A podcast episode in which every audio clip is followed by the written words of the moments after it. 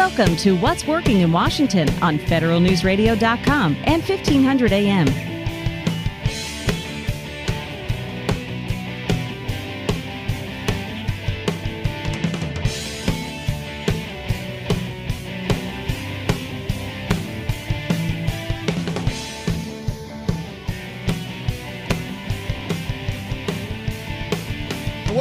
Working in Washington. Here's a What's Working in Washington Extra, where we talk about an issue of importance here in the D.C. region. I've had many conversations over the last few months, in fact, probably for the last 20 years, about what's going on in the capital markets and how do entrepreneurs raise capital to talk about the current trends in the venture market and what actually drives access to capital. Are three experts here in the studio with me. Gene Riechers is a business advisor and investor. You've probably run across him in Valhalla. He's involved in startups like Cybercash and more recently uh, involved in educational investment. Ed Barrientos is with Brazen Careers now as a founder. He's a serial entrepreneur. He's an angel investor of note. And Ryan Schwartz is here as well. He's co-founder of Navimed Capital, a healthcare investor who looks at deals around the country. Gentlemen, it's great to have you here. Great to be here. Well, Thank you know, it's a murderer's row of expertise here in the studio, and I'm very excited about it. Gene, I'm going to start with you. Uh, recently, you commented in a column I wrote about the venture capital market and, and the donut hole that exists. So entrepreneurs think money just kind of falls from the sky. You know that that somehow VCs will just snap their fingers and hundreds of millions of dollars will be raised. That's that's not the way the market works, is it? No, it isn't. Uh, the, challenge is is that uh, venture capitalists have to go raise money, and people don't think about that. But venture capitalists, venture capital firms, and private equity firms have to go raise money, and they generally have to raise money from limited partners. And the largest source of limited partner capital is endowment funds, generally colleges, and uh, pension funds at uh, uh, state governments and, and unions. And they're going to put the money in the places where they find the best uses and best returns for it. So uh, those people are looking for the best returns. And if they don't think venture capital is the best place to put it, or a certain type of venture capital is the best place to put it, it's not going to go there. One of the things that I find fascinating about this whole dance is somehow entrepreneurs look at VCs like they're, and part of it may be the way the system works, like they're the crown prince or princesses of capital. But the reality is, Ed, you, I think VCs are just service providers like doctors and dentists. What do you think? Well, I think they, they serve a, a, very critical role. They always have. I think that you know what what I would say about our region, what has changed, uh, definitely in the last twenty years since I've been either raising uh, money or or investing money, is the fact that you have had this angel community grow in this area. You know, when when I first came with regard to a business to the area, you know, there were some angels, typically, you know, very very well known um, entrepreneurs that had done very well that invested, but they were really tough to find, and you know, there just weren't that many. Today, you have a whole range, a whole ecosystem of early, I'll say, seed stage investors I think they they serve a really critical role today. Um, VCs, of course, serve an important role as well, but you know you have to go through the first phase of, of angel investing. Typically, you know, typically you think of the the first place you go to, to to get money is your friends, your family. Then you go to angels, and it tends to follow the amounts of money that you're raising. If you're raising you know, ten thousand dollars, fifty thousand dollars, maybe if you if you have a wealthy family, hundred thousand uh, dollars, you start there. The next bit of cash, maybe up to a million dollars. Today, maybe even up to two million dollars, you would go and, and deal with angels. When I when I first started raising funding in this area, it was really hard to get that kind of money without going to a VC. Um, today, you can actually begin and get your seed funding from lots and lots of angels, either angel or individual angels like myself, or angel syndicates, angel groups. There's just a whole bunch more today than there were 20 years ago. Well, Ryan, I want to bring you in a conversation. Um, help me understand. We just use the term angel. Angel is a very positive emotional attribution. But an angel investor is just somebody who's invested their own money. Ryan, you've been an angel investor, you're a professional investor. How do you differentiate in your mind between a venture investor and an angel investor? Or how should entrepreneurs differentiate them? another word for angel investor that's often used is the three F's, right? Friends, family, and fools. Right. And uh, there's some there's probably some truth to that. Um, I think the best way to think about and differentiate venture venture investors and other institutional investors from angels is just that institutional investors who are professional investors deploying a, a, a pool of capital across a, a portfolio of investments. Um, have a have a mandate to to de- develop a portfolio that has a, a, a defined risk profile. Angels invest in you know by definition the earliest stage uh, enterprises, and their mission is to try to find moonshots, right? Um, but that has the highest risk po- profile. That tends not to be the risk profile that venture investors, institutional venture investors, chase and that's in, in I think in large part because of as, as Gene was saying where their funds come from. If you're investing money on behalf of endowments and pension funds, your mandate is to deliver a, a set of investments with both a risk risk profile and a return profile that's appropriate for those investors. Gene, you've been an angel investor. You are an angel investor. You've been manager of a VC fund. How does it how does it differentiate when you're investing your own money vis-a-vis somebody else's? Uh, when I'm investing my own money, frankly, I can take risks and I can do things that I have more flexibility than uh, when I'm investing other people's money. When I'm investing other people's money, frankly, in some ways, I'm more careful.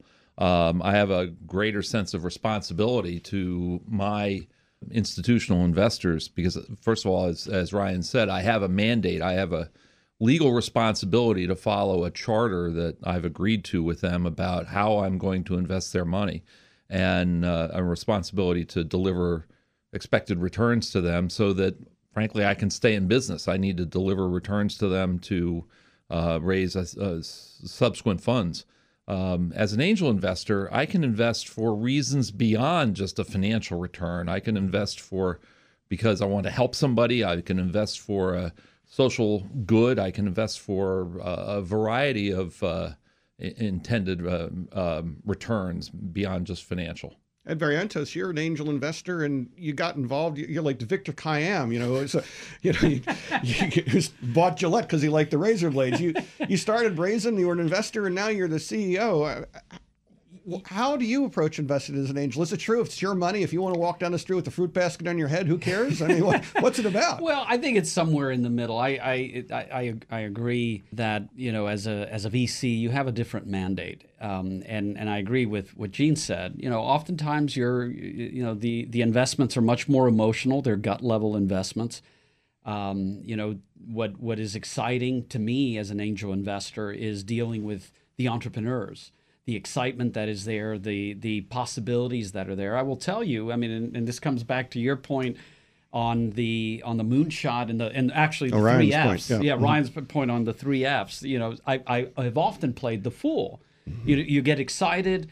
Uh, being an angel investor is very, very tough. Your your chances of getting any return are very difficult. And you asked me, you know, my my relationship with the companies you know, oftentimes I've invested in companies that have not done well, that I've found myself having to go into the companies and, you know, I'll, I'll say rescue or or try to rectify a situation there, and that that has sucked me back into the operating role, back when you know perhaps I didn't want to do that. So that there, there is a lot of that in the angel community. You know, you you you have people that have built startups that still have a little bit of that in them. They they invest in companies. You know, the companies need their help, and you get sucked back in, and that's not atypical. That's but that's what makes the best angels, isn't it? Yeah. Right. I mean, in, investors who've been there and done that, and can actually know know when to step in, and also know when not to step in. Know when when to let the team they've bet on run with the ball. I, I, think that's a good point. If I if I may add one thing, I think you you do have a variety of angels. And I, I always, you know, when I'm talking to an entrepreneur and I'm giving advice, I always suggest that they look for angels that have actually built startups. Mm. Because you can have an angel that's an rent, you know, and, and specifically tech startups if you're a tech company. You know, if you're a restaurant and you're looking for angel investment from that perspective, a restaurateur is probably a good investor. They're going to bring a lot of mentoring, a lot of advice, a lot of counsel, a lot of experience. In in the tech world, the the the peculiar nature of building a startup is really unique and you know having somebody that's been through that um, that understands the the, the requirements um, of, a, of a tech startup is important it makes a difference at the end so we're going to take a quick break when we come back the next thing i want to ask you about is does the way that you connect with an investor differ if you're talking with an angel investor or a professional investor. We're here, What's Working in Washington Extra. We'll be right back after this break.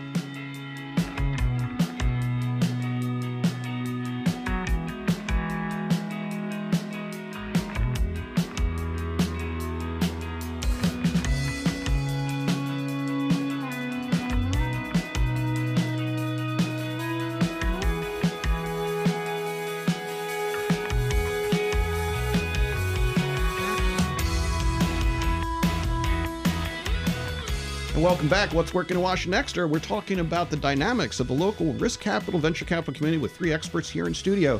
Gene Riechers is a business advisor. He most recently was associated with Everfi, where he was a director, but he's been involved with lots of startups and has also been a professional investor here. Ed Barrientos is serial entrepreneur, angel investor with Brazen, a company that's changing the way entrepreneurs and individuals connect with job opportunities and internships. And Ryan Schwartz is co-founder of Navimed Capital, an experienced healthcare investor and looks for deals around the country to make medical technologies commonplace. Guys, the human fact, the connection. Ed, I'll start with you. If I'm an entrepreneur, is it any different for how I should approach a va- an angel investor vis-a-vis a professional investor? You know, there there are differences. I, would say the I'll, I'll, start with the the common sort of approach is networking. There is no directory that you can go to and and make lots of phone calls. You have to be out there. There is an ecosystem in in this area. There's an ecosystem in the country, and every region has it. You have to get to know people and you know, one of the biggest challenges for many entrepreneurs is getting the nerve and, and becoming a networker.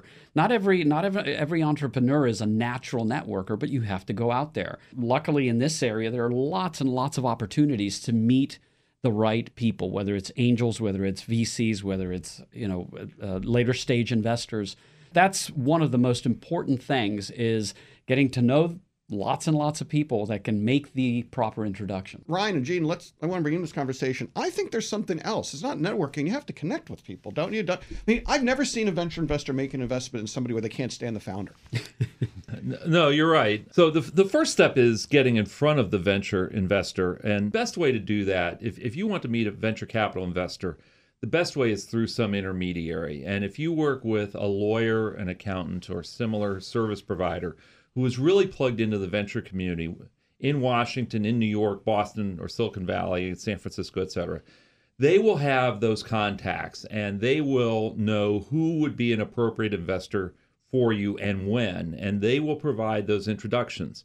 And they will get you those meetings if they're appropriate. If you're a, a, a real candidate for investment, that those venture firms will generally take those meetings. And the reason they will take those meetings is because they don't want to turn off a source of quality deal flow. When I was a venture investor, if somebody was sending me regularly was sending me good opportunities, I didn't ignore random opportunities to meet. Maybe they would send me 50 opportunities, I'd only invest in one, but I didn't know which one it was going to be. So I'd meet with a lot of lesser candidates in order to make sure I got the right one. And and a lot of investors take that approach. So getting to somebody through an intermediary who is trusted by the venture investment community really matters because that person is trusted and they don't want to alienate that that deal flow. So you get in front of them. So that's great for story, but Ryan, I mean, it's not just a story. What makes you want to actually invest in somebody? Well, there's a couple. There's two things that that are also quite important. One, and this is a distinct distinction from uh, speaking with angel investors. Venture investors care an awful lot about proof points. Right? Angel investors tend to care most about what's the size of the opportunity, how big can this thing be, and they're comfortable taking the risk that there aren't a lot of proof points at that point. Venture investors, even ones that focus on early stage investing, want to see some evidence, something they can hang their hat on, that this company, this project has has reasons that it might be the winner, that it might be the moonshot that they're looking for. And so, marshaling what your case around the proof points you have is awfully important. Mm-hmm. I think the second thing is understanding the specific strategy of the venture firm. I mean, all venture firms are not created equal. Some focus on earlier stage, later stage. Some want to see companies with revenue. Some are com- comfortable investing in companies that don't have revenue. Some focus on uh, specific sectors within the technology industry. And it's awfully important to understand who you're selling to and what they do for a living and tailoring your story to, to, you know, to your audience. It's no different than any other sales task. But it's amazing to me how often I see business pitches that, that aren't really on target for what for what I do or for what my firm does. See, I don't and think. Not, and go ahead. Just, just to add to Ryan's point, it's not only knowing the firm; it's knowing the person. You may you can get in the right church and be in the wrong pew where you're you're pitching the the firm invests in something like what you do, but the partner you're talking to doesn't. It's the partner that's not in the meeting that does. So so you've got to be thoughtful about that too. And, and one other thing I would add is it, it's it's a very difficult task. You know, for entrepreneurs, they have to assume they're going to have a, sort of like what Gene was saying earlier. He has to look at a hundred companies before he makes one investment. Mm-hmm. Same thing applies for entrepreneurs. You may have to pitch a hundred VCs, a hundred investors before you find the one that likes your idea that you like yourself. It's it's very difficult. It is not for the faint-hearted. It it can be very very um, uh, frustrating, you know. And for a lot of a lot of entrepreneurs, that's sort of the first test of do you have the perseverance, do you have the patience and the hustle to actually keep hitting hard even though you're getting rejected many times. So I think that is that is you know that's always been part of the the struggle and also the the sort of self-filtering system that's in there. So Ryan and Gene, you've raised hundreds of millions of dollars over your careers. Uh, you've had to raise money. Do you think that fundraising, when you look at an entrepreneur, there's an element of I went through this hell. Let let's see how you deal with it. Yeah, I've raised. Uh, I think I've raised six hundred and sixty million dollars in funds to then invest into into companies. It's really hard. I'm, I'm really sympathetic with with entrepreneurs and, and the challenge of raising money. And I've been asked many great questions and many really bad questions in the process. And I get it. Um, but you got to go through the process. You got to talk to the people and you got to satisfy their desires, their questions, and so on. And one, one, one piece of advice I'd have from that is, as Ed was saying, you may go through 100 meetings before you find that right investor listen to the feedback you get from the people who say no, from the meetings you have that don't work out, because that feedback may give you advice about your business or it may give you advice about how you're telling the story of your business. Maybe your business is fine, you're telling the story poorly. But, you know, think about the feedback you're getting. It may actually be really useful. Yeah. Yeah, I think that, that brings up one um, sort of pro tip that I think is is I often give entrepreneurs, which is uh, when you go out to embark on raising uh, serious amount of capital, make sure your first five to seven, eight meetings are with people who you do not expect to raise money from. Friends, you know, acquaintances in the business, maybe venture capitalists who don't invest in what you do, they invest in another industry, but they're they're professional investors. Find test audiences and go go do test marketing to them. It will dramatically refine and enhance your pitch and your story. I'll tell you, I've made I have made exactly the mistake that Ryan is talking about. I, you, you you finish writing the pitch and you go your first five meetings are with your best five opportunities. That's not smart. Well, and and you you you sort of hinted at this earlier, Jonathan. I think you have to also understand where you are in in the continuum. Your, your continuum, right? Um, you know, it, it, at the beginning, if you're just pitching an idea, you have no proof points, you have no traction, you may not even have a product. It's a very different audience. It's a very different pitch. It's you know your your challenges are different than if you're five years in, you have six, seven, eight million dollars worth of, of revenue or ARR. At that point, it's the numbers, right? It, much more so than your PowerPoints, it's really the numbers. And you know, in, in one sense, it's you know, it, it you you you have to evolve. All the rules still are correct. You, you, I would still choose four or five that I know that aren't going to invest in me, but you know it changes but but you know oftentimes the the folks that i hear from often are the early stage folks that are asking to pitch vcs when they you know they, they, they have be. no idea exactly what they're going to do they have a basic concept they may have a proof of concept you know that i think that's an important piece and and that you know as as my my colleagues here were saying finding mentors or finding intermediaries law firms, bank bankers, they're all willing to help. Exactly. Yep. You know. When we come back after break, I want to turn my attention in this last segment to what's going on in this market. A lot of people want to know. You guys are going to tell them. That's what we're going to cover after break. And this is what's working in Washington Extra.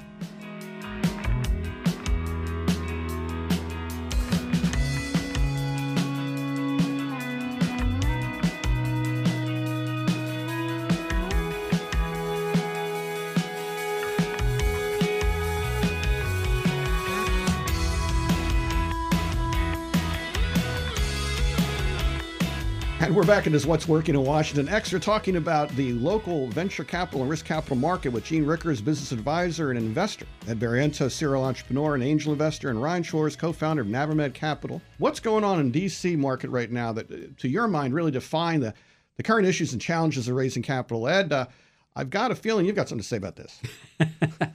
I, you know, I, I do. I think I, I hear much of the chatter that you do. You know, a lot of people complain about the lack of VC uh, funding here. I actually think it's it's been pretty good. If you look at Q1, I think we hit. I don't know if it was a record. We had I think close to 400 million in in VC money invested in local companies. That's really really high, uh, and that's just for Q1. I don't know what happened in Q2 and Q3.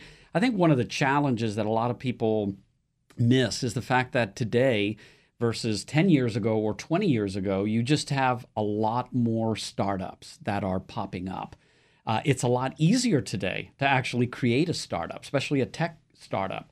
In in the old days, and I won't go I won't tell Back you what that means. Yes, ruled the earth, exactly. yeah. You know, you, you, the rule of thumb is you you needed about a million bucks to get started in software. Software was hard. You had to have equipment. You, you know, all sorts of of things. Today, you don't really need that. You know, you have Amazon, you know, web services. You have all sorts of tools today that that allow you to do things much less expensively. So that's meant a lot more founders, a lot more startups chasing the. You know, it, it, there's more money than there was back then in terms of angel money, but there's still a signal noise ratio. I believe that good, solid tech startups are getting funded. That's what I see. And I, I, think the numbers prove that. So if you're one of the unfunded, you can be kind of bitter, but what you're saying is the good deals are getting funded. They are. Ryan, what about healthcare? What are you seeing? Well, I think that's absolutely the case. And, and sort of looking beyond the angel stage to institutional capital, I think it, it, there's an awful lot of energy misspent fretting about the lack of locally based venture capital in this region. Money is obviously fungible and mobile, and, and good investment firms uh, uh, will go find good deals wherever they are. And the best example of that in tech, although I'm a healthcare guy, the best example of that in tech is New York City, which 15 years ago was not a place that one went to find good uh, software deals and has become, over the past decade, one of the centers for tech innovation in the country with an awful lot of venture capital being deployed there. In healthcare, my industry, you see that here locally in the biotech community up in, in, um, in chiefly in Montgomery County. Um, there's an awful lot of national capital that comes to Washington, D.C. area to invest in healthcare businesses, D.C. being a center for healthcare innovation nationally. It does strike me this region does have a weakness from the standpoint of creating really compelling software product startups. Do you do you perceive that? We see we're great at service. We're the, we're the government service capital of the planet, but are we good at product? I think that there's been a lot of software product companies have been built here over the years. I, I don't know that there's been as many lately. There have been some very good ones lately, OPower, Everfi, and some others. But the trend that I identify is is that over the last 10 or 15 years, I think there have been more startups, but fewer entrepreneurs who have really swung for the fences. People haven't been building companies that were addressing billion dollar market opportunities. They were addressing smaller opportunities, and people were going to raise smaller amounts of capital and build a smaller business and have a smaller exit. And that's fine. That's not a bad strategy. But that was where, to a great extent, our market sorted itself out. Maybe that was a function of coming out of a recession, a function of a lack of capital locally, a function of what they saw others doing in the area. A bunch of things contributed to it. There were other people who were playing long ball and trying to build really big companies, and the examples I cited are a few of those. I think as we go back in history, there have been a number of real software companies built here. And I think there will continue to be. But I think that outside of the San Francisco and the Valley and Boston, those are the only places beyond Washington where there have been really substantial software companies built. In addition to Washington, I, I think there have been some pretty high quality companies built here.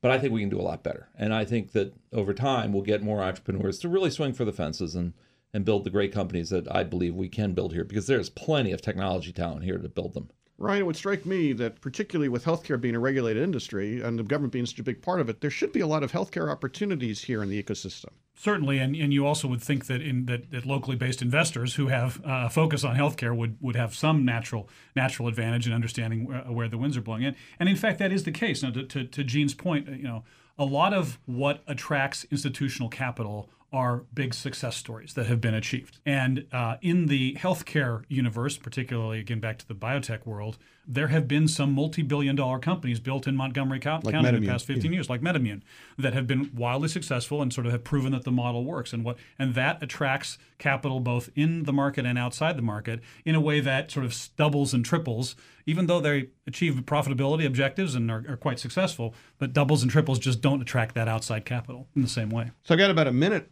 or so left with you guys. I'm going to do a lightning round. Gene, what's your best advice for an entrepreneur trying to get funded in this market? Talk to people who have raised money before or intermediaries who have helped people to raise money. Get advice and get contacts through them. Ed, what do you think? Yeah, I, very very similarly. Um, network. Find those people. That's where you're going to find those people. You have to go out. You have to network and connect with the intermediaries, other entrepreneurs, mentors. Understand that when you start talking to investors about raising capital, you're both looking for investors for that point in time as well as two or three years down the road when you're raising raising money. It makes the sort of polite no's that are endemic to the process a lot easier to take when you think about it as raising two or three rounds of capital, not just that immediate task in front of you. And I think that at the end of the day, what we all have to remember is that everybody involved in this dance has got things they need to do on a personal level, professional level, and this is not a process that's based upon personal. Never take it personal if you don't raise money. Understand that all we can do is be professional in how we handle ourselves. Gentlemen, it was great having you here. This was incredibly useful content. I think you helped the entrepreneur community in DC a great deal. Gene Riechers, business advisor, investor, thanks for joining me. Ed Barrientos, great uh, success with Brazen. And as always, I'm sure your door will be beaten down by people looking for the next angel investment. And Ryan Schwartz, co founder of Navimed. It's always great to have you as well. Thank you. Thanks for taking time, guys. Thanks.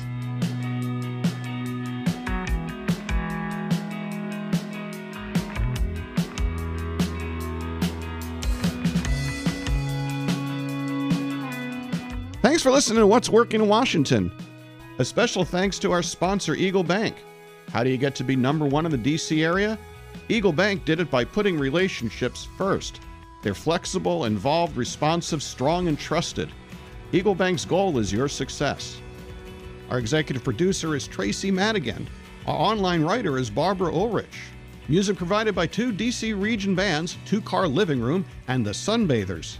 And a huge thank you to our sponsor, Eagle Bank. And don't forget to subscribe to our podcast on iTunes and please rate the podcast. And let us know who you think we should be talking to on this show. Tweet us at, at What's Working DC. I'm Jonathan Aberman. Thanks for listening. You've been listening to What's Working in Washington. Download this show or any of our weekly programs at federalnewsradio.com. What's Working in Washington, Monday afternoons at 2:30 on federalnewsradio.com and 1500 AM.